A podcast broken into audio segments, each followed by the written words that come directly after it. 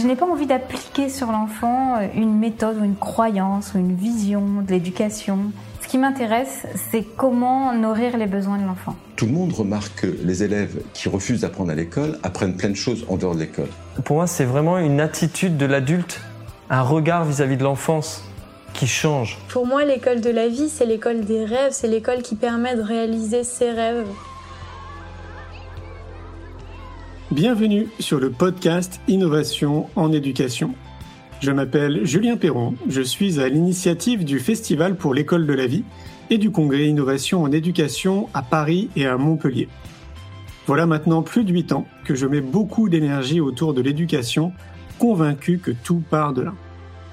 À travers ce podcast, vous allez découvrir de nombreux professionnels qui se mobilisent pour accompagner les parents, les enfants et les enseignants. Je vous souhaite un merveilleux voyage sur la route de l'éducation positive. Aujourd'hui, j'ai le plaisir de recevoir Jean Cleuzon. Il y a plus de vingt ans, Jean entreprend un travail de développement personnel. Ce qu'il découvre change radicalement sa vie. Il quitte alors le milieu de l'audiovisuel où il travaillait et entame des études de kinésiologie, psychologie et communication afin de se consacrer entièrement à la face émotionnelle de l'être. En deux mille quinze, Jean Cleuzon publie son livre « Maladresse parentale, s'en sortir et ne pas reproduire » chez les éditions Guy Trédaniel. Celui-ci contient de précieux conseils qu'il partage également lors de ses conférences. Je vous souhaite une belle écoute. Bonjour. Bonjour Julien. Ça va bien ? Oui, très bien. Et toi ? Eh ben oui, ça va bien. Ben, il faut expliquer déjà peut-être un petit peu aux, aux gens qui nous écoutent comment on se connaît, parce que ben, on se connaît depuis quelques années maintenant. Tu es venu euh, participer au Festival pour l'École de la Vie, euh, tu as participé au Congrès Innovation en Éducation, on t'a sollicité aussi pour le film L'École de la Vie, une génération pour tout changer. Enfin bon, bref, tu es, tu es très souvent en fait dans nos projets, hein, quelque part. Et puis euh, voilà, il y a ton livre qui est, qui est sorti, je me rappelle aussi avoir communiqué autour de la sortie de ton livre à l'époque. Enfin voilà, on a gardé plus ou moins contact en fait de, de près ou de loin. Euh, et donc voilà, c'est ce qui m'amène justement à t'inviter ce soir pour discuter. Mais je vais euh, te laisser te présenter pour les gens qui ne te connaissent pas. Donc euh, si tu devais te présenter, tu dirais quoi sur toi, Jean ? Ah, c'est... c'est un long sujet, mais c'est long et simple à la fois. Donc je m'appelle Jean Cleuzon, je suis kinésiologue. Ça fait maintenant plus ou moins vingt ans que je suis kinésiologue. Euh, j'ai choisi cette direction, je ne vais pas dire malgré moi, mais, mais pratiquement, parce que mon histoire a commencé non pas dans, dans la kinésiologie et l'accompagnement de, des personnes, mais plutôt dans, dans l'audiovisuel, et j'ai travaillé dans l'audiovisuel pendant plus ou moins vingt-cinq ans, jusqu'au jour où les choses n'avaient plus le même sens pour moi, et je me suis, j'ai commencé à me poser des questions. Et ces questions ont duré un certain temps, ce qui fait que je me suis dit, il va falloir que je rencontre quelqu'un. Et par le fait du hasard, si le hasard existe, j'ai croisé le chemin d'une kinésiologue chez qui je me suis rendu. Et très rapidement, je me suis rendu compte qu'il y avait des choses tellement importantes en nous à découvrir que, que le travail que j'ai fait m'a amené à, à véritablement avoir très difficile à faire marche arrière, ou du moins revenir dans, dans, mon, ancien, euh, dans mon ancien rail, et d'autre côté ne pas savoir exactement ce que, vers quoi, vers où j'allais. Et donc ça a été euh, un, une année plus ou moins de, de, de recherche, de, de, de, d'hésitation quant au parcours que j'allais suivre, jusqu'au jour où je me suis dit, mais ce que j'ai découvert en séance et qui était véritablement extraordinaire et qui m'a secoué à tel point que, effectivement, je ne pouvais plus faire marche arrière, je me suis dit, j'ai envie de le partager. Et quand j'en ai parlé à ma kinésiologue, elle m'a dit, mais est-ce que tu veux faire des études ? À l'époque, j'avais une quarantaine d'années. J'ai dit non, à quarante ans, bah, on n'a plus envie de retourner sur les bancs d'école. Et puis, euh, petit à petit, ça a fait son chemin jusqu'au jour où je me suis dit, je vais chercher une école, s'il y en a une, mais à mon avis, ce ne sera pas près de chez moi. Et encore une fois, le hasard est intervenu, et à dix minutes de chez moi, il y avait une école. Donc, je me suis rendu à l'école, j'ai été voir un petit peu ce qu'ils proposaient au niveau des matières, puisque la kinésiologie est quand même vaste et qu'il y a quand même pas mal de branches dans la kinésiologie, que ce soit l'énergétique, que ce soit la psychologie, que ce soit l'émotionnel, et cetera. Et quand je suis tombé sur l'émotionnel, ben, c'était, c'était ça mon dada. Donc, ni une ni deux, j'ai commencé les cours. Et euh, directement, euh, une fois que les cours ont été finis, j'ai suivi le cursus euh, normal, j'ai commencé à, à recevoir des personnes et ça m'a interpellé parce que le parcours que j'avais suivi en me rendant compte de ce qu'il se passait au-delà des traumas qu'on avait dans l'enfance et de la résultante, c'est-à-dire ce qui se met en place au niveau de notre subconscient, était quelque chose d'incroyable. Mais c'était quelque chose de très lourd à porter. Mais le problème, c'est qu'on l'identifie à notre personnalité plutôt que de l'isoler et, et de l'identifier comme quelque chose qui est lié à un trauma, petit, moyen ou important dans l'enfance. Et que quelque part, ce qui en résulte, je veux dire, est véritablement un poids pour chacun d'entre nous, dont on essaye de se défaire sans savoir véritablement d'où il provient et quelles sont les ramifications. Et donc, quand j'ai commencé à, à recevoir et rencontrer différentes personnes, j'ai été stupéfait de voir le nombre de personnes dont l'origine de la problématique se trouvait dans l'enfance. Beaucoup de personnes disent bah, « j'ai pas tellement envie de revenir dans l'enfance, j'ai envie de travailler dans le temps présent ». Mais en l'occurrence, presque systématiquement, grâce à la kinésiologie et ce qu'on appelle le test musculaire, on revenait dans le passé pour aller chercher les informations. Et une fois qu'on mettait le doigt sur l'information, que ce soit un sentiment d'abandon, un sentiment de rejet, un sentiment de frustration, un sentiment de, de, de, de, de trahison ou autre, directement, le subconscient met en place un mécanisme. Et ce mécanisme, on vit avec. Et c'est extraordinaire comme, finalement, il nous accompagne et comme il est difficile de s'en défaire.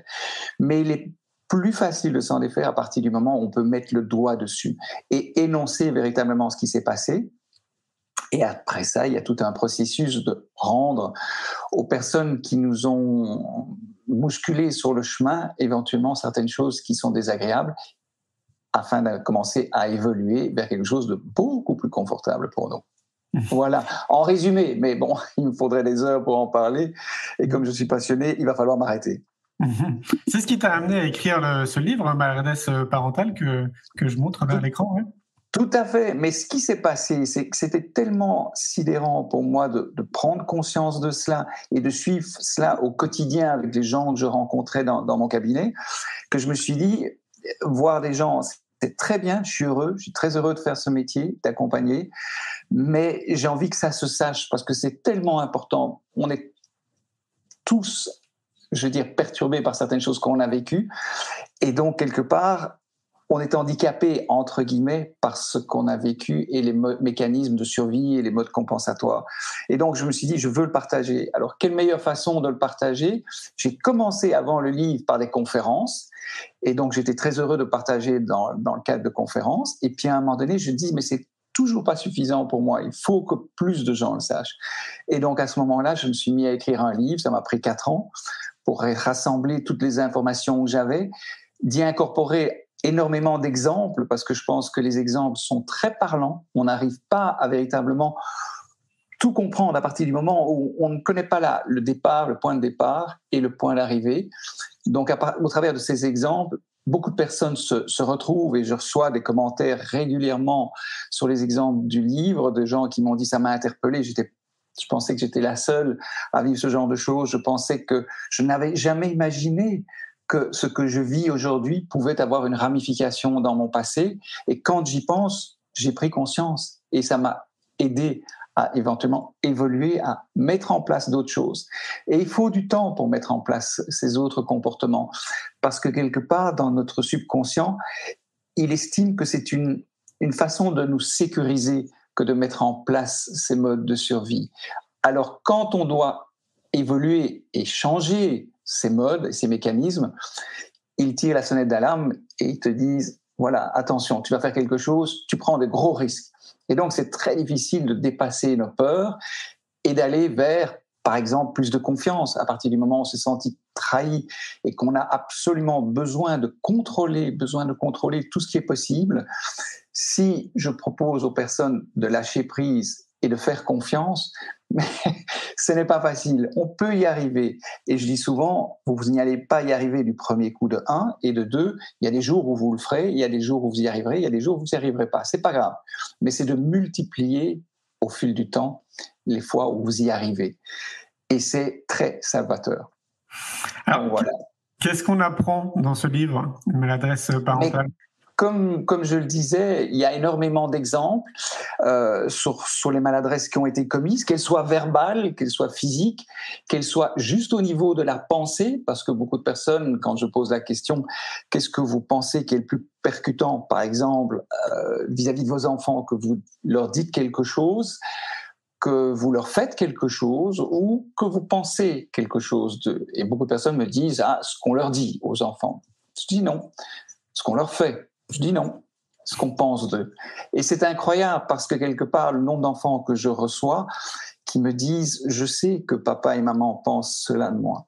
Et je dis « mais comment tu sais, ils te l'ont dit ?»« Non, non, je le sais ».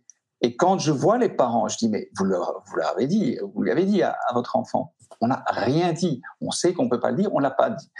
Mais on le pense. » Donc véritablement, voilà, il y a... La pensée est très, très puissante. Et dans le livre, donc, je parle d'exemples, je parle des mécanismes, de tous les mécanismes en fonction des blessures ou des ressentis qu'on a eus, tous les mécanismes qu'on peut mettre en place. Et certaines personnes me disent, bah, écoutez, oui, dans ce que je vous dis, vous allez me dire que je suis quelqu'un, une personne de jaloux ou de jalouse. Je dis oui, mais je ne pense pas que vous étiez comme ça quand vous étiez enfant et que quelque chose a déclenché. Et quand on recherche, on tombe souvent sur un événement, le petit frère qui naît après, les parents qui se détournent, ou un, un enfant plus jeune ou plus âgé qui a des problèmes de santé, et donc les parents détournent leur attention vers celui qui en a besoin. Et là, il y a ce que j'ai besoin, je ne le reçois plus. Et à propos des besoins, ce qui est un élément très important dans mon travail, c'est ce que j'appelle les besoins émotionnels essentiels, qui sont la sécurité, l'amour, la communication, la reconnaissance et l'épanouissement. Nous en avons tous besoin. Un bébé a des besoins peut-être un peu plus rudimentaires, être nourri, être, euh, avoir euh, un sentiment de sécurité, et cetera. Mais tous ces besoins nous suivent toute notre vie, jusqu'à la fin de notre vie.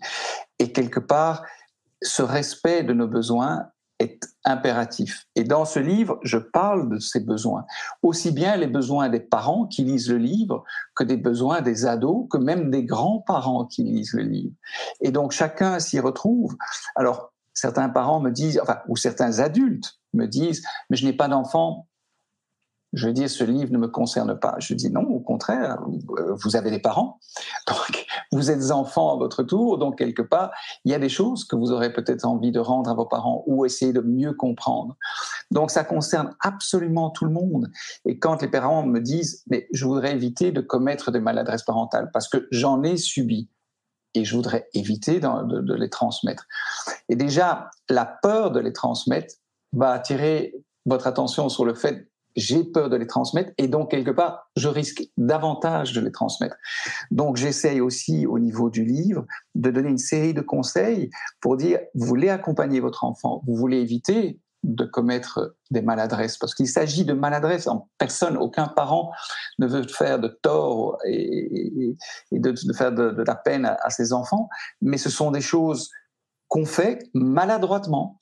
Parce que souvent, on est encadré par une éducation, par des croyances qui nous ont été transmises par les parents, et qu'on est persuadé que l'enfant que nous avons mais, doit avoir les mêmes croyances, doit avoir les mêmes accompagnements, sans tenir compte de sa personnalité. Et donc, je, j'ai toujours tendance à dire, il est important de considérer que cet enfant n'est pas une partie de vous. Cet enfant est un être unique qu'il va falloir, qu'il va, qu'il va vous falloir apprendre à connaître, qui n'a peut-être pas la sensibilité placée comme vous l'avez, qui a peut-être besoin d'autres choses. Et on le voit, par exemple, quand des parents ont deux enfants, un qui réussit très bien à l'école et un qui réussit pas. Et donc, quelque part, leur tendance... Par souci de bien faire, c'est d'assister celui qui a plus de difficultés pour essayer de le ramener euh, dans le même sillage que, que l'aîné qui réussit plus. Et je dis, mais il y a une différence peut-être entre les deux enfants. Ah oui, effectivement, le plus jeune est plus attiré par tout ce qui est artistique, et cetera. Pourquoi ne pas le laisser s'épanouir dans cette voie-là ? Et donc, j'essaie de reprendre, mais vraiment, c'est pour ça que ça m'a pris quatre ans, le maximum d'exemples et d'idées pour pouvoir accompagner au mieux les enfants. Parce que c'est, c'est très difficile il n'y a pas véritablement d'école de, de parents où on peut apprendre qu'est-ce que je peux faire, qu'est-ce que je ne peux pas faire, qu'est-ce que je peux dire, qu'est-ce que je ne peux pas dire, qu'est-ce que je peux penser, qu'est-ce que je ne peux pas penser. Et alors, il y a un autre élément qui est important, c'est qu'à partir du moment où on est parent, une des meilleures façons d'éviter de commettre des maladresses parentales, c'est de faire son propre chemin. Propre chemin initiatique, c'est-à-dire son chemin qui permet de voir est-ce que j'ai en moi des mécanismes qui sont lourds à porter, qui sont délicats, qui me ramènent toujours à, à des querelles au sein du ménage, ou qui me ramènent à des querelles au sein du bureau, ou à des souffrances, ou à une certaine hypersensibilité. Pourquoi est-ce une hypersensibilité? Est-ce que c'est ma voix? Est-ce que c'est quelque chose qui a déclenché cette hypersensibilité? Pourquoi vais-je choisir de choisir un métier qui est en lien avec la justice? euh, Oui, ça peut être très attirant, la justice. Peut-être que des enfants rêvent d'être policiers plus tard, de pouvoir mettre un habit de policier, et cetera. Et peut-être que d'autres le choisissent parce que, quelque part, ils ont souffert, que ce soit à l'école ou au sein de la famille, d'un sentiment d'injustice, d'agression, de, de, de douleur, et qu'ils veulent remettre de l'ordre dans tout ça. Et c'est important et c'est très, très enrichissant de faire ce chemin avec les personnes que je rencontre, parce que parfois, certaines se disent « mais au fond, je suis partie dans une voie qui est pareille. » Par exemple, tout à l'heure, il y avait une personne qui me disait « je suis, et je l'avoue, carriériste ». Et quand on va chercher la motivation de, de, de, de, de ce principe-là, mais on, on voit qu'il y a un frère aîné qui est brillant, que quelque part le plus jeune souhaite avoir la reconnaissance des parents, il va faire un maximum pour l'avoir. Or, son chemin de vie, c'est est différent pour moi, mais c'est à lui de le découvrir. Mais c'est important à un moment donné de se dire, je pose les choses et je vérifie si oui ou non ça me correspond.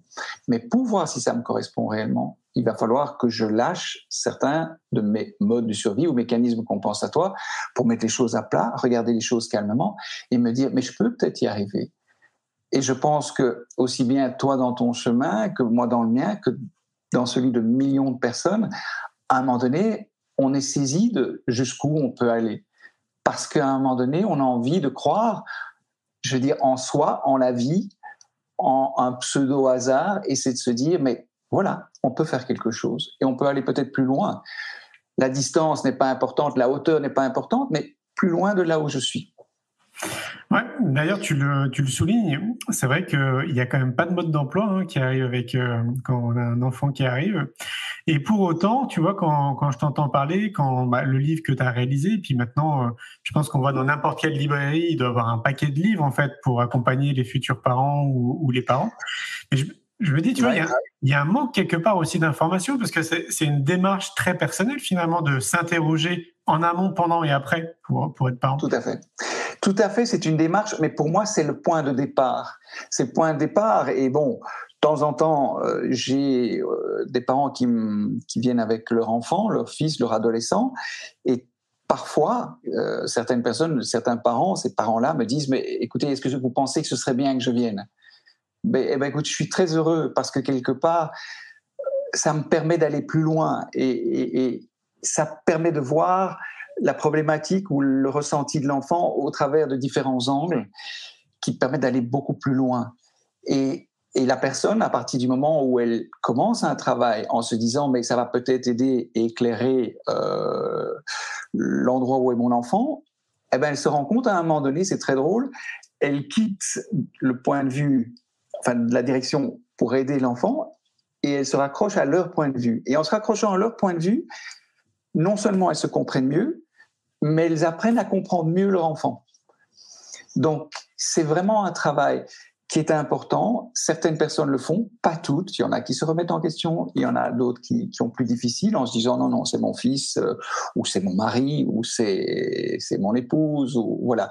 Mais à partir du moment où on fait, on fait ce travail, il y a une personne de la famille qui le fait. C'est pas systématiquement nécessaire, mais ça donne toujours un éclairage supplémentaire. Et quand j'ai la chance d'avoir... ça m'arrive d'avoir l'enfant, puis il y a le papa qui vient, puis le papa qui dit « mais écoutez, vous devriez en par- parler à ma femme ». Puis il y a son épouse qui vient. Et puis euh, son épouse dit « oui, mais moi j'en ai tellement souffert avec ma mère, est-ce que vous voulez, vous voulez pas voir ma mère ?» Et puis voilà, finalement je vois toutes les générations et, et, et, et c'est extraordinaire parce qu'on découvre ce, la puissance du transgénérationnel Et notre responsabilité à chacun d'entre nous de se dire « j'ai un devoir, j'ai un devoir, j'aime mon enfant et un de mes devoirs, c'est d'éviter de transmettre certaines choses que j'ai vécues ».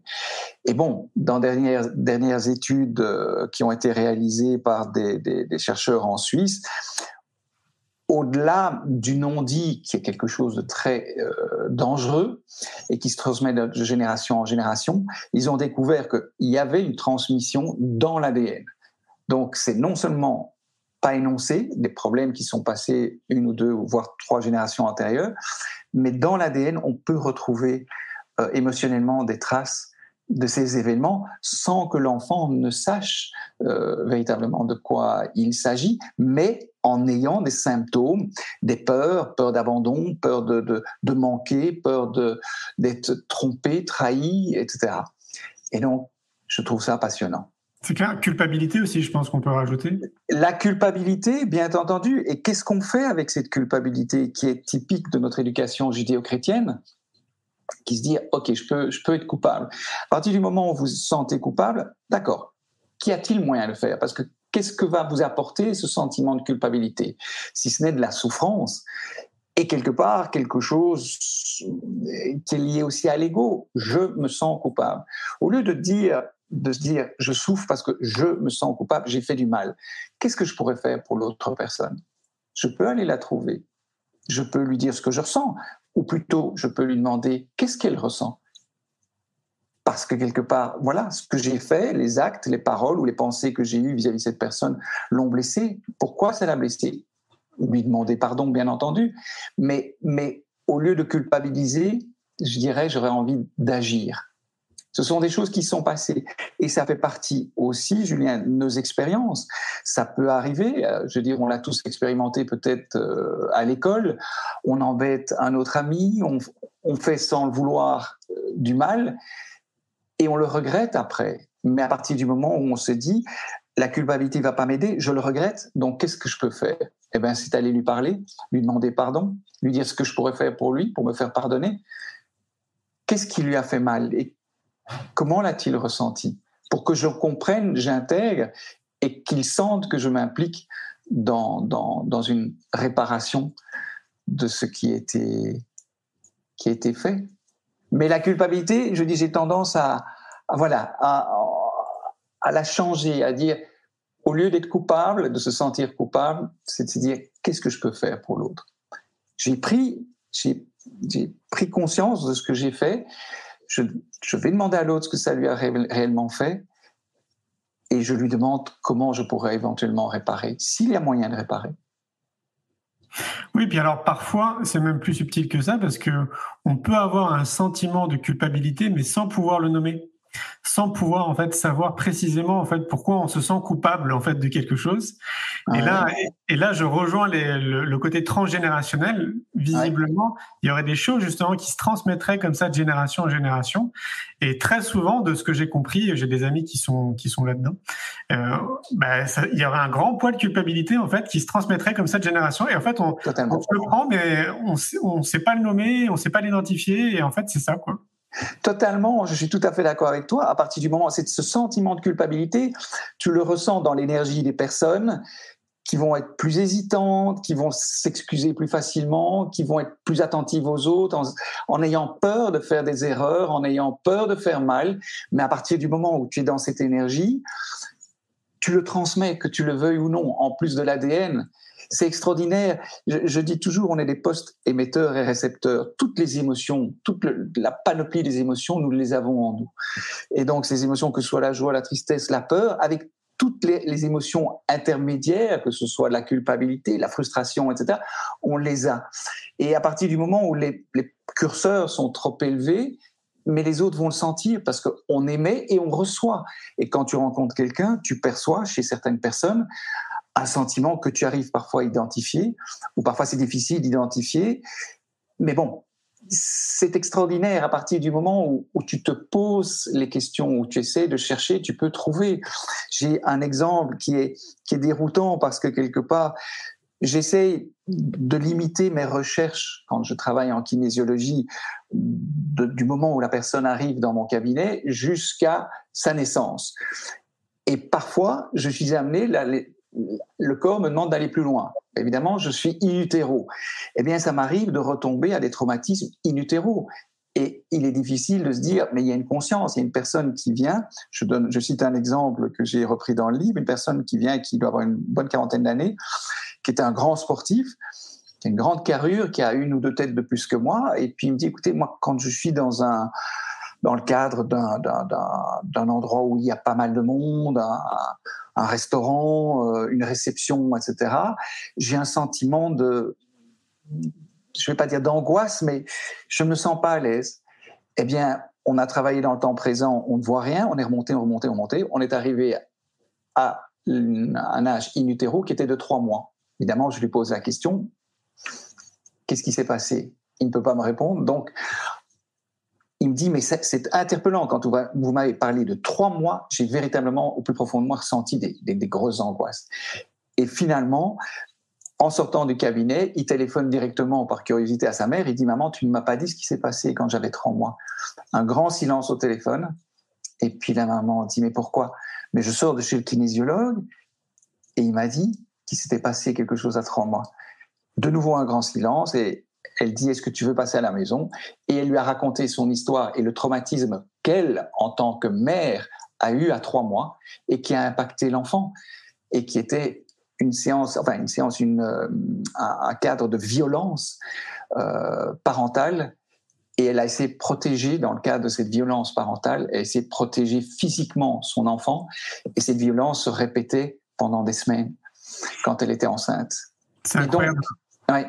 Et donc c'est, c'est, c'est, c'est incroyable, donc quelque part c'est, cet enfant, et systématiquement après la conversation, la personne m'a téléphoné le lendemain ou sur le lendemain en disant, mais c'est extraordinaire parce que j'ai été invité à un dîner et j'ai plus rien senti, ça ne m'appartenait pas, ça ne m'appartenait pas, j'ai compris ce qui s'était passé, quand ça s'était passé, et du coup ça a disparu.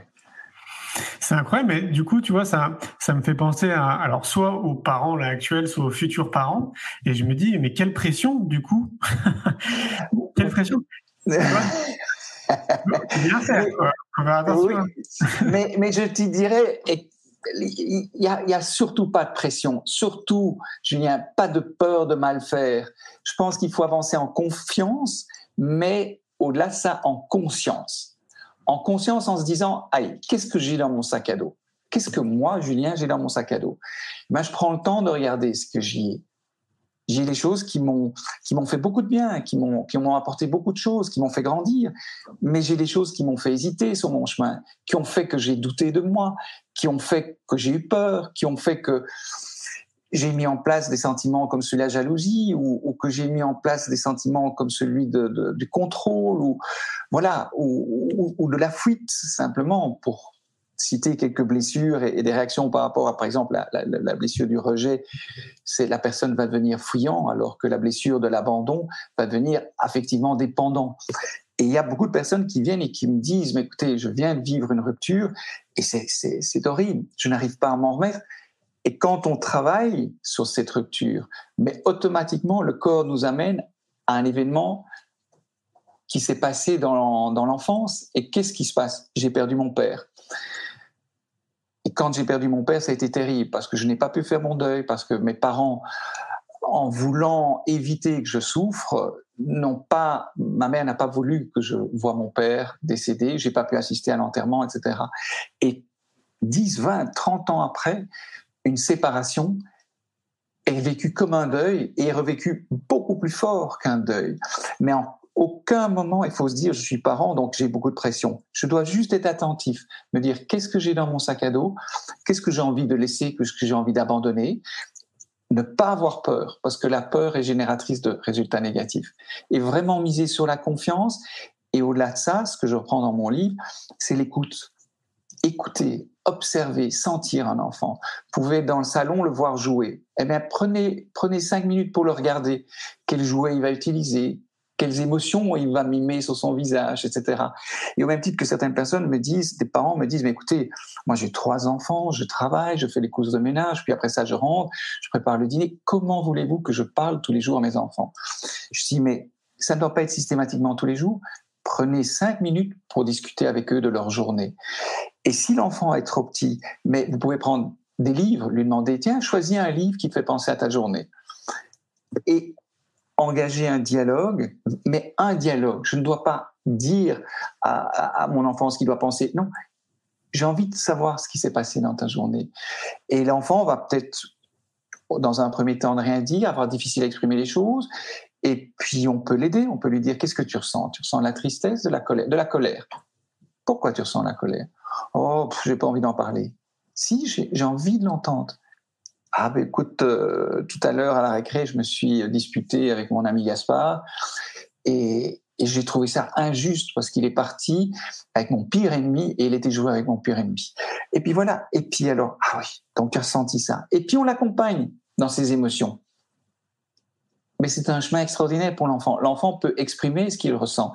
Et quelque part, apprendre à l'enfant à pouvoir exprimer ce qu'il ressent, ne pas le garder à l'intérieur, parce que nous essayons de gérer beaucoup de choses dans nos têtes, et si on peut avoir le plus tôt possible l'apprentissage d'exprimer les choses, d'essayer de nommer « je suis triste, je suis en colère, j'ai peur. Pourquoi j'ai peur ? Qu'est-ce que la peur ? Est-ce que je risque quelque chose ? Mais finalement non. » Et on peut démonter les choses, ce qui évite à certains adultes de devenir angoissés ou stressés. Ou... Voilà. Et comme d'autres choses, l'exemple de pouvoir dire non. En kinésiologie, on a testé tous les mots du dictionnaire et celui qui stresse le plus, c'est le mot non. Pourquoi ? Parce qu'on a peur de ne pas être aimé, parce qu'on a peur d'être rejeté, et cetera. Apprendre à dire non, mais parfois j'en parle avec des personnes qui viennent me voir et me disent non, non, je peux pas, en, je peux pas envisager, je peux pas envisager de dire non. C'est une personne que j'aime beaucoup, que j'apprécie. Si je lui dis non pour son, pour l'aider pour son déménagement, elle va pas comprendre, et cetera. Mais d'un autre côté, est-ce que vous vous respectez quand vous dites oui ? euh, Oui, mais je suis fatigué pour l'instant, c'est difficile. Je dis donc vous ne vous respectez pas. Oui, mais de là à dire non, c'est difficile. Mais je dis, vous pouvez proposer autre chose. Vous pouvez dire, bah, écoute, pour ton déménagement, je ne serai pas là, mais si tu veux, le week-end prochain, je viens avec un, un petit dessert, avec une, un gâteau ou un truc comme ça, et pendant qu'on déballe, euh, on papote, et cetera. Et donc, vous pouvez proposer autre chose. Et donc, il y a plein de petits trucs comme ça que j'ai essayé de mettre dans le livre pour s'en sortir, mais surtout pas de peur. Ce ne sont que des maladresses, c'est rarement, sinon jamais volontaire, et c'est simplement prendre cet accompagnement comme quelque chose de, de très léger, de très agréable, et de dire cet enfant va nous apprendre aussi beaucoup sur nous-mêmes. Il va nous renvoyer dans les cordes. Hein. Tu sais, quand je t'écoute, je me dis, mais c'est, c'est réservé à des personnes qui sont déjà en cheminement de connaissance de soi, de, tu vois, on peut appeler ça aussi le développement personnel. C'est, enfin, si, si, je, si je transpose à ce que je peux observer autour de moi, ouais. Donc, de la plupart des parents, j'ai du mal à imaginer qu'ils puissent se poser ne serait-ce que cinq minutes et réfléchir à ça. Tu vois, juste ne, ne serait-ce que de prendre du recul, mmh. d'observer un peu le, la situation, même pourquoi pas leur vie, leur vie de couple, euh, comment ils essaient d'accompagner leur enfant. Rien que ça, j'ai le sentiment que la société nous pousse pas, en fait, les individus, tu vois, à se poser et à faire un travail un peu comme ça d'observation ou d'introspection. Mmh. Alors, pour ceux qui sont dans cette case-là, parce que je crois que ça, ça correspond quand même à beaucoup de personnes. Comment ? Mais j'ai, j'ai, j'ai... Oui, vas-y. Bah, comment ils font, comment, comment ils font, tu vois. Mais je, je pense objectivement, en tout cas, euh, j'ai de plus en plus de monde et, et, et c'est, c'est très intéressant parce que, comme je te disais tout à l'heure, parfois ce sont les parents qui, qui viennent avec leurs enfants, qui me déposent leurs enfants. Mais je, je, je suis admiratif parce que certains, c'est plus féminin que masculin, sans, sans vouloir oui. juger le côté masculin.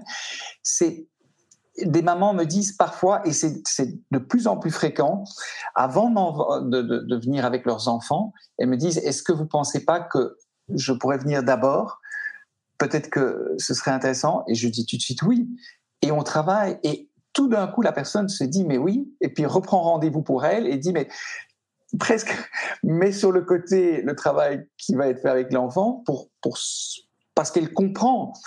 Très rapidement que quelque part le chemin qu'elle va faire va aider son enfant. Et, et c'est, c'est ça qui est important, c'est quelque part, mais je, j'ai confiance. Moi, je, personnellement, j'ai, j'ai, j'ai, j'ai confiance. Il y a certaines personnes qui sont réticentes. Les plus réticentes, ce sont celles qui ont peur de faire un travail introspectif, parce qu'elles ont peur de trouver quelque chose qu'elles redoutent. Mais bien souvent, je leur dis, écoutez, oui, vous avez le droit d'avoir peur, mais d'un autre côté, ce que vous allez rencontrer ou qui vous allez rencontrer, c'est un enfant, c'est votre enfant intérieur, même si ça paraît spirituel, mais on est tous l'extension de l'enfant qu'on était, et vous allez le rencontrer et vous allez lui donner un coup de main. Il n'y a pas de mal à ça. Vous allez lui donner un coup de main, vous allez, comp- vous allez comprendre qu'il a...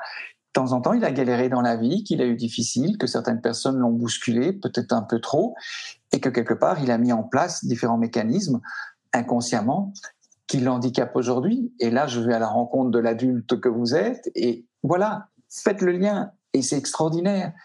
C'est extraordinaire. Je veux dire, c'est, enfin, c'est passionnant. En fait, tu sais, je je sais pas si tu euh, si tu as déjà écouté un de mes lives ou si tu suis hein, de près ou de loin euh, nos activités, mais oui, c'est, on va dire c'est Ces quatre dernières années, je mets beaucoup d'énergie dans l'éducation avec un leitmotiv derrière en partant du principe que tout part de l'éducation.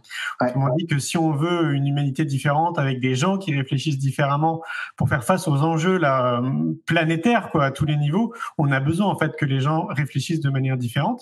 Et donc, je, je me tends à dire que si on intégrait davantage le domaine du savoir-être et de la connaissance de soi sur les bancs de l'école, mais aussi dans notre foyer, donc avec nos parents, et puis de manière beaucoup plus globale, hein, la société, en fait, tous les accompagnants, tous ceux qui accompagnent les enfants, mais euh, j'ai vraiment le sentiment que notre, notre humanité serait complètement différente. Totalement. Tu as tout à fait raison, Julien. Et, et euh, j'ai dans mes projets justement de rencontrer ici en Belgique euh, des personnes du gouvernement pour pouvoir en parler, parce que j'avais tout à fait par hasard, j'avais quelqu'un des, des communautés européennes qui était venu en séance, et au fur et à mesure du travail qu'on on a réalisé ensemble, il a dit mais Mais c'est interpellant parce que quelque part, à partir du moment où on peut, au niveau des jeunes, euh, durant leur cursus, leur parler de ce que nous avons, ce dont nous avons besoin émotionnellement, ce que un trauma peut développer chez nous et éviter de le développer, de se dire je suis conscient et je risque de tomber dans ce travers-là. Donc à partir du moment où je suis conscient et que je peux, ta- je peux tomber dans ce travers-là, je vais faire tout pour l'éviter. Et il y a plein de choses qui sont des b a-ba, comme je dis, les besoins émotionnels essentiels. Si on nous apprenait ça à l'école, on ne peut pas, euh, on ne peut pas vivre sans répondre à ces besoins émotionnels. Et au même titre que bêtement, l'amour, voilà, certaines personnes auront besoin d'entendre euh, leurs parents leur dire « je t'aime », d'autres auront tout simplement besoin d'être pris dans les bras de leurs parents et d'autres tout simplement auront besoin de le voir au travers des yeux de leurs parents. Mais toutes ces options, à partir du moment où on peut à l'école les mentionner, dire les pièges qui, qui, que la vie va nous tendre en fonction de ce qu'on vit, de dire « j'ai le droit de parler ». Et là, je vais citer un exemple qui me revient en tête et qui m'a, qui m'a bien fait rire à l'époque.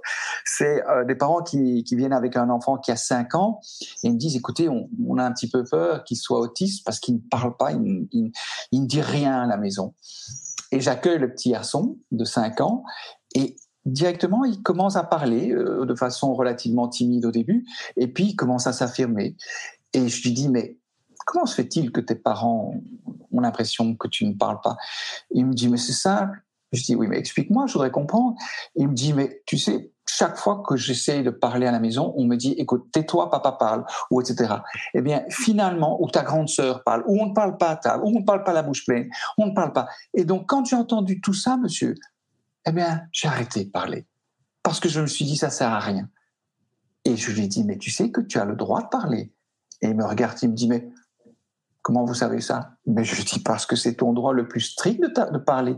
Tu as envie de partager quelque chose, il y a quelque chose qui s'est passé dans ta journée et qui est important, tu as envie d'en parler, mais tu as le droit de parler.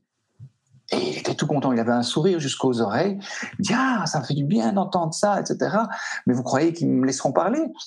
Je dis, prends la parole, exprime ce que tu as besoin de dire, dis j'ai besoin d'en parler, dis c'est important pour moi, même si je me suis disputé avec une petite camarade, mais c'est important que j'en parle. Maintenant tu trouveras peut-être un meilleur moment qu'un autre, mais parle-en. Et puis il reparle, et le, le, le, je crois que c'était le papa qui était venu me cher- le chercher, il me dit alors est-ce qu'il vous a dit quelque chose ? Je dis ben oui, on n'a pas arrêté de parler, et surtout lui il n'a pas arrêté de parler. Je dis, enfin, c'est bizarre. Et puis il repart, et c'était un jeudi, et le lundi matin, je reçois un coup de fil du papa qui me dit « Qu'est-ce que vous avez fait à mon enfant ?» Je me dis « Oui, oui, oui, qu'est-ce que j'ai fait ?» Et je dis euh, « Ben rien, on a parlé. » Il me dit « Mais écoutez, hier, on avait un dîner, on était une vingtaine de personnes à table, et puis tout d'un coup, il s'est levé, il, dit, il a dit j'ai quelque chose à dire et je vais le dire ici et maintenant. Et c'est la première fois que, que toute la famille entendait notre fils parler comme ça et s'imposer. Et je dis, mais voilà, il avait besoin de se sentir autorisé à parler, et s'il ne le sentait pas, il avait besoin de prendre la parole. Et c'est extraordinaire. Mais ce, ce petit garçon, ben voilà, j'en ai, regard, j'en ai rencontré beaucoup sur mon chemin, et, et c'est extraordinaire de pouvoir les accompagner. Et je remarque effectivement qu'au plus tôt on les prend, au plus vite ils mettent très intelligemment et très, de façon très limpide, les bons mécanismes.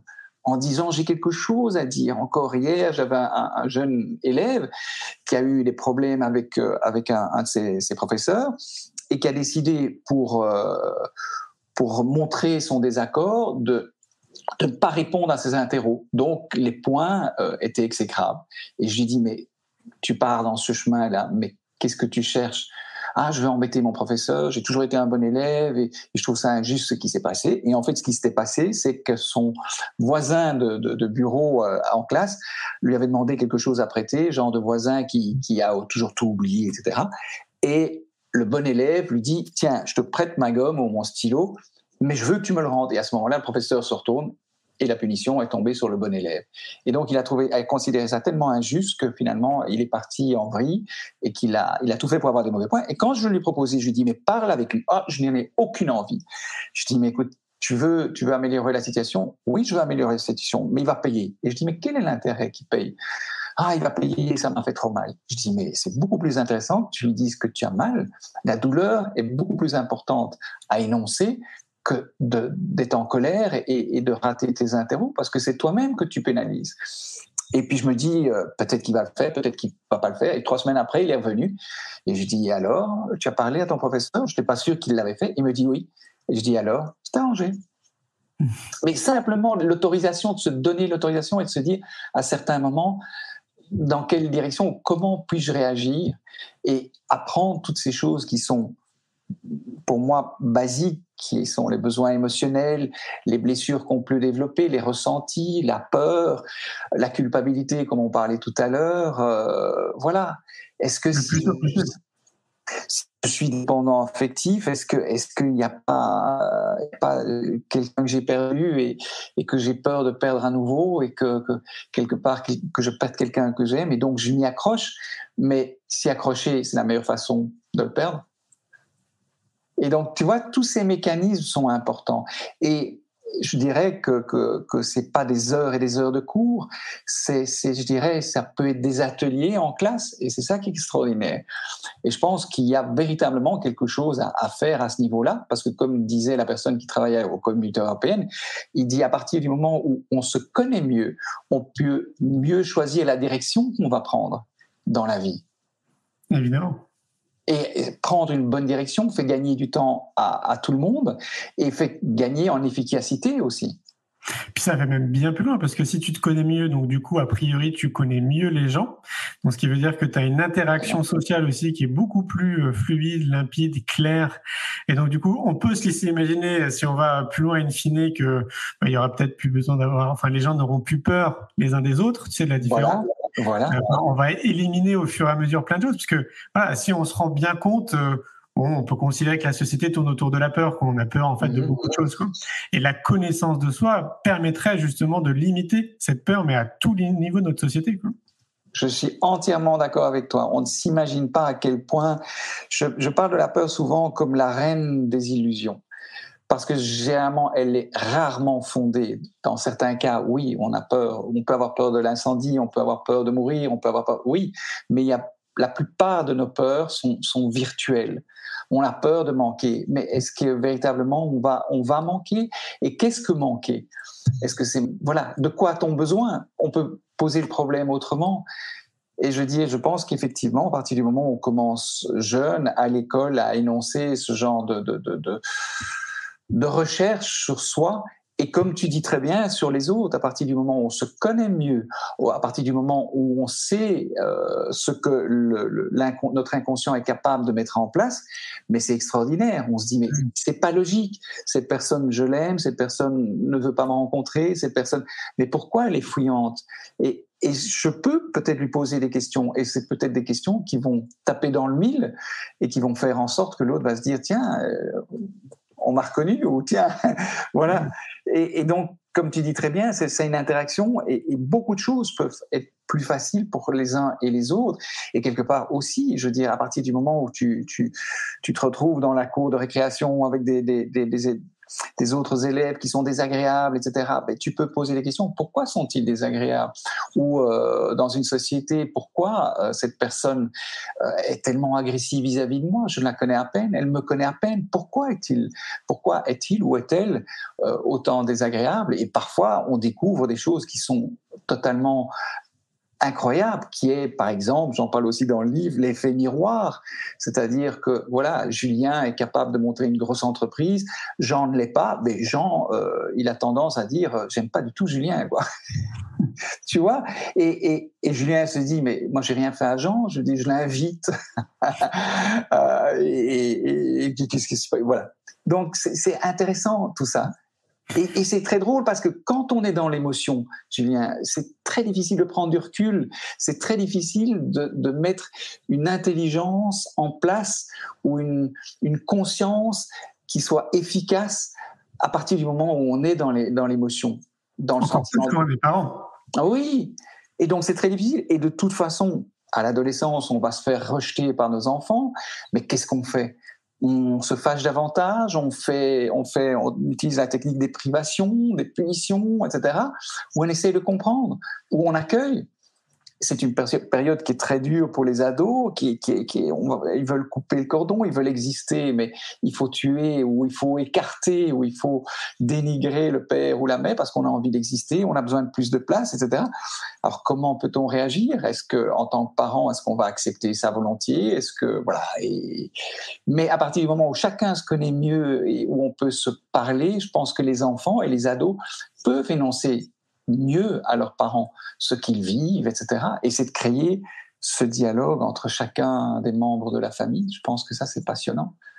On va y arriver. En tout cas, moi, je, j'ai pour euh, slogan sur mon deuxième film, L'école de la vie. Le slogan, c'est « Une génération pour tout changer ». Et je pense que vraiment, une génération, si on s'y met tous, la condition, c'est qu'on s'y mette tous et qu'on soit suffisamment nombreux euh, pour accélérer le changement, parce que le changement, il a lieu très clairement, ouais, ouais, mais il est encore très très lent en fait. Et, et je pense qu'il faudrait vraiment l'accélérer. Euh, mais voilà, la bonne nouvelle, c'est que tout converge dans cette direction, mais c'est vrai que c'est, c'est un mastodonte euh, notre société, donc ça peut pas comme ça bouger du jour au lendemain. Mais voilà, pour être en contact avec euh, le monde de l'institution et des acteurs qui sont à l'extérieur justement, moi je peux vous confirmer à cent pour cent qu'on va dans cette direction. La direction, c'est d'intégrer plus de savoir-être et de connaissance de soi dans notre système. Donc, pas forcément que au sein de l'éducation nationale, mais vraiment Bien au sûr. cœur de la société, quoi. Bien sûr, et je pense que, que tu as tout à fait raison. Ce, ce mouvement est en marche. Il paraît lent parce qu'il est, il est sous-jacent et il, il vient de la base, et que c'est difficile pour ces gens qui opèrent ce changement parce que quelque part, tous les repères extérieurs les incitent à, à re- revenir dans le cadre. Donc, non seulement il y a ce changement qui est nouveau pour eux et qu'ils doivent modéliser, et il y a les freins de la société. Donc, c'est pas, c'est pas évident, mais il y a, il y a beaucoup d'émotions aussi qui, qui accompagnent ces jeunes qui ont envie de faire changer les choses, qui sont de la colère, et donc il faut gérer toutes ces émotions, la colère, la peur de faire quelque chose de différent, la peur d'y arriver, de ne pas y arriver. Donc, quelque part, je pense que c'est le fait de mieux se connaître te permet d'être plus solide sur tes deux pieds. Bien sûr. Et donc d'affronter davantage euh, sans peur euh, des obstacles ou, ou, ou des freins, et de lâcher certaines croyances qui se disent, euh, qui, qui te disent euh, non, ne le fais pas, ou ne le fais pas encore, ou quoi qu'est-ce. Non, je le fais. Ce changement est nécessaire, et non seulement il est nécessaire, mais il est, comme tu le dis aussi, urgent, urgentissime pour ne pas dire. Ouais, c'est clair. Il est urgentissime. On a Michel, tiens, je vais afficher le, la question. Michel qui nous pose une question. J'ai soixante-dix ans et j'ai deux filles de quarante-cinq et quarante-neuf ans. Euh, croyez-vous que ce livre peut m'aider à comprendre leur comportement ? Totalement. Totalement. Mais écoute, pour oui, c'est, c'est, c'est, c'est assez interpellant parce que quelque part, je veux dire, j'ai les grands-parents qui achètent le livre, j'ai, des, j'ai les enfants, j'ai les parents, j'ai, j'ai parfois même des petits-enfants qui, qui viennent et, et qui me disent « est-ce que je tout penser que je pourrais le donner à mon papa ou à ma maman. Je dis oui, c'est une façon de communiquer. Évidemment, ce qu'on partage en séance, il ne peut pas tout répéter à papa et maman. Et puis, il y a une peur de, de, de choquer, il y a une peur de, de ne pas bien être reçu. Mais par contre, offrir pour la fête des pères ou la fête des mères le livre, c'est tout à fait, euh, tout à fait possible. Et, et c'est interpellant parce que d'autres personnes me disent, mais c'est très drôle parce que euh, une maman me disait, je l'ai oublié hier sur la table du salon. Et puis, j'étais, j'étais dormir et le, une heure après, comme mon mari ne montait pas, j'étais voir, il était dans le canapé en train de lire le livre, alors que je lui avais proposé et qu'il m'avait dit non, non, non, non, ça m'intéresse pas, ça, c'est tout ça, c'est des trucs de nana. Euh, voilà. Donc, je dis, c'est un livre qui, qui, est, qui est fait pour tout le monde et j'ai voulu qu'il soit facile à lire, qu'il soit agréable, qu'il y ait des exemples, de façon à ce que chacun puisse véritablement comprendre de quoi il s'agit. Et c'est tellement important. Je veux dire, c'est vraiment... Pour moi, c'est ce que je considère être le plus important. Et, et ça m'a tellement aidé dans ma vie à, à comprendre, à déplacer des choses qui me paraissaient euh, indémontables et de me dire, mais on peut y arriver. Et simplement, cette confiance en soi, parce qu'on comprend mieux les choses, parce qu'on comprend ce qu'on peut ressentir, parce qu'on comprend ce que les autres peuvent ressentir aussi. C'est pas moi-je, c'est nous. Et comme tu disais très bien, l'interaction qu'on a avec tous les gens qu'on rencontre dans sa vie, et c'est de se dire, mais bon, voilà, quelque part, quelle réaction puis-je adopter par rapport à telle situation, compte tenu du fait que je me connais mieux et que, d'après ce que je connais et ce que j'ai appris, je peux considérer que l'autre, je pourrais le prendre sur cet angle-là ou cet angle-là et, et le faire partager à cette réflexion que j'ai et l'intégrer. Et non pas, c'est comme dans la communication non violente, non pas accuser l'autre ou dire tu, tu, tu, mais, mais de dire, ben voilà ce que je ressens, maintenant j'ai envie de savoir ce que toi tu ressens et ce que toi tu penses par rapport à ça. Et donc vraiment de, de créer cette interaction, cette communication entre les êtres, jeunes, moins jeunes, entre les générations. Et, et, et c'est extraordinaire parce que quelque part, souvent, euh, par rapport aux gens qui viennent, il y a des choses à rendre aux parents. J'insiste toujours, dans la mesure du possible, pour rendre aux parents qui a été maladroit, éventuellement une certaine maladresse, pour dire, mais voilà, je ne t'en veux pas, je sais que tu m'aimes, je sais que tu ne l'as pas fait pour me faire mal, mais je voudrais que tu comprennes et ça te permettra de mieux comprendre certaines colères que j'ai en moi. Certaines réactions qui peuvent te paraître violentes, ou le fait que je ne parle pas, ou que je sois très effacé, et cetera. Ça va te permettre de comprendre ça. Moi, ça va me permettre d'avancer, de te dire, mais voilà, je sais que tu sais, tu sais que je sais, on sait tous les deux ce qui s'est passé. Je ne t'en veux pas. Mais bon, mais avançons. Pardon ? Mais au moins, c'est posé. Voilà, c'est posé, ça a l'air de rien. Alors certains parents ne sont pas prêts à recevoir éventuellement ce genre de, de discussion ou pas prêts à aborder ce genre de sujet parce que c'est difficile de se remettre en question. Euh, c'est pas grave, je dis, à partir du moment où la discussion a été entamée, je trouve ça très positif et laissons le temps au père ou à la mère ou aux parents, quels qu'ils soient, de, d'accepter éventuellement qu'il y ait pu y avoir maladresse et qu'il s'agit de maladresse et qu'il s'agit aussi de quelque chose qu'on peut partager avec son enfant, mais c'est de l'amour aussi. Est-ce que l'amour, ce n'est que des câlins ? L'amour, c'est parfois des choses qui sont peut-être plus douloureuses à vivre. Parfois, c'est d'être là, là où on n'a pas envie, nous-mêmes, parce que quelque part, ça, ça, ça nous affecte, parce qu'on est persuadé d'avoir fait le mieux possible avec notre enfant. Oui, c'est désagréable, mais ça fait avancer le, comment on dit, le schmilblick. Ça, je m'explique, ça le fait avancer. Donc, j'encourage tout le monde à, à le faire. Et il n'y a pas de génération. Et de temps en temps, c'était mignon. Un jour, il y avait une séance de dédicace dans une librairie, et puis je vois une grand-mère qui vient et qui regarde le livre et qui hésite, qui hésite, qui hésite. Et puis à un moment donné, je lui dis, mais ça vous intéresse ? Elle me dit, à mon âge, que vous pensez que je peux apprendre quelque chose ? Je dis, bien sûr. Et puis sa petite fille qui l'accompagnait regarde le livre et était beaucoup plus directe. Elle dit « Bonne maman, tu veux pas l'acheter le livre ?» Et la bonne maman lui dit « Mais pourquoi tu veux l'acheter ? J'aimerais bien le donner à papa. » Et là, le titre était suffisamment parlant et de plus en plus, les gens que je rencontre et surtout les jeunes utilisent le terme « maladresse parentale ». Et je pense que c'est, ça fait avancer les choses. Ça existe. Oui, puis c'est doux, je trouve, comme mot. On a ouais. une question de Florence Pouillou. Euh, est-il possible d'avoir une liste de kinésiologues travaillant comme Jean Cleuzon en France ? Être autant à l'ouest Vendée, euh, ouais, plutôt du côté oh, de l'ouest. Oui. Tout à fait, mais j'ai été faire une conférence pour la Fédération française des kinésiologues.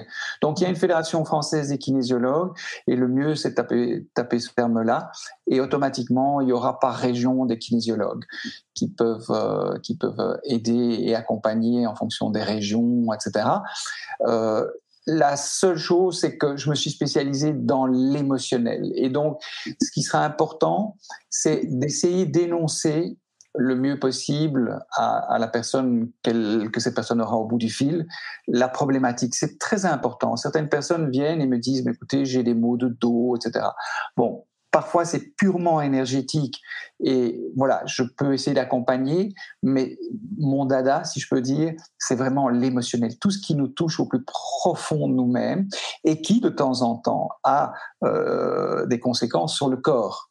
Et certaines personnes, effectivement, viennent et me disent « Ah, mais je pensais que vous étiez un kiné. » Je dis « Non, kinésiologue, ça n'a pas la même. » Ou ils mélangent ostéopathe et kinésiologue, et cetera.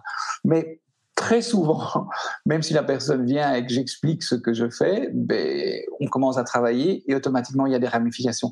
Mais je pense qu'objectivement, euh, chacun a quelque chose à travailler et que chacun a des bagages à dé- dé- déposer. Et je cite souvent l'exemple de, de Saint-Jacques-de-Compostelle. À partir du moment où on veut atteindre Saint-Jacques-de-Compostelle, on a tendance au début à prendre dans son sac à dos deux, trois livres, une paire de chaussures supplémentaires, des sous-vêtements, une couverture, deux vestes de rechange, et cetera.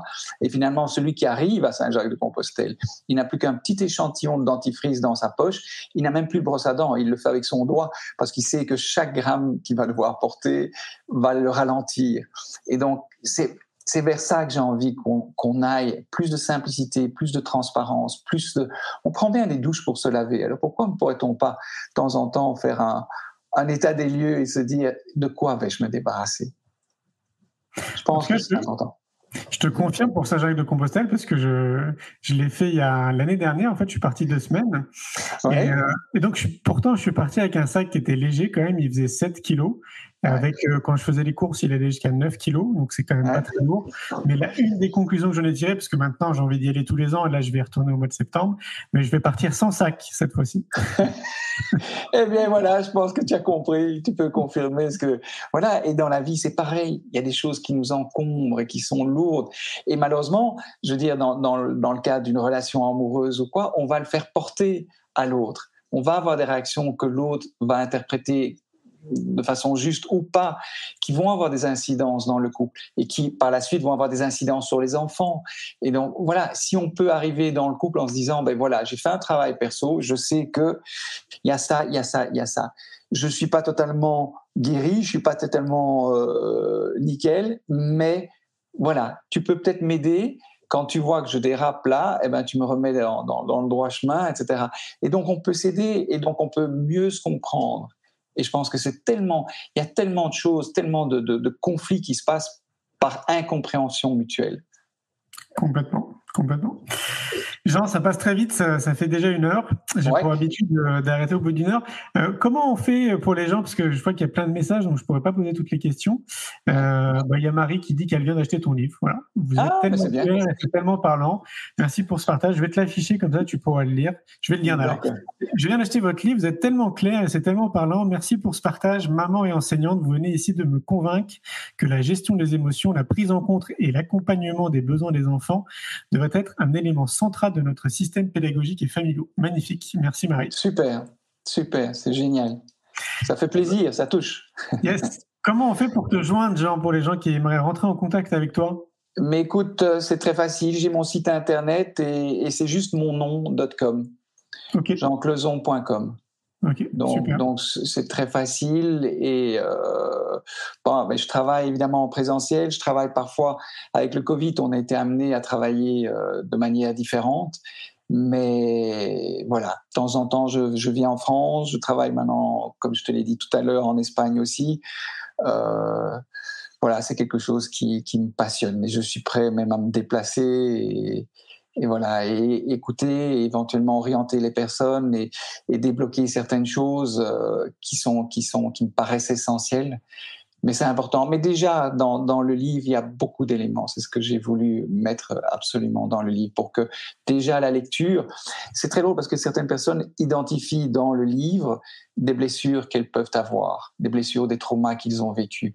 Et donc déjà... ils avancent parce qu'ils voient un point de départ dans le cas d'une personne X, le point d'arrivée, ils se disent « mais ouh, ça me parle ». Et quand j'ai lu cet exemple, je me suis reconnu totalement. Et donc, quelque part, à part cet exemple, cette histoire-là, dans le livre, il y a qu'est-ce, comment je peux le démonter ? Comment je peux arriver à, à éventuellement changer les choses ou pas changer les choses, parce que on, je ne crois pas au fait qu'on change, mais comment puis-je évoluer vers quelque chose de, de plus confortable, quelque chose qui me convient plus, qui me correspond plus, qui, qui permettrait de partager quelque chose de plus positif et de plus constructif avec les gens qui m'entourent. Magnifique. On va se laisser voilà. là-dessus, Jean. Merci beaucoup. D'accord. Avec grand plaisir, Julien. Merci pour notre bonne, échange. Bonne continuation. Et merci de ton invitation. Avec joie. Bye bye. Au revoir. Un grand merci pour votre écoute. J'espère que vous avez passé un bon moment avec nous. Pour aller plus loin dans votre recherche, nous avons créé un magazine papier, le magazine Innovation en Éducation. Un magazine que vous retrouverez uniquement sur abonnement, livré tous les deux mois partout dans le monde. Un magazine cent pour cent éco-responsable, quatre-vingts pages en moyenne, sans publicité. À travers le Festival pour l'École de la Vie ou le Congrès Innovation en Éducation, nous rencontrons des milliers de professionnels qui proposent des solutions pour les parents, les enfants et les enseignants. Ce magazine se veut être un pont avec le podcast, nos événements et les films que j'ai réalisés. On se retrouve maintenant la semaine prochaine. Et entre-temps, je vous souhaite une très belle route.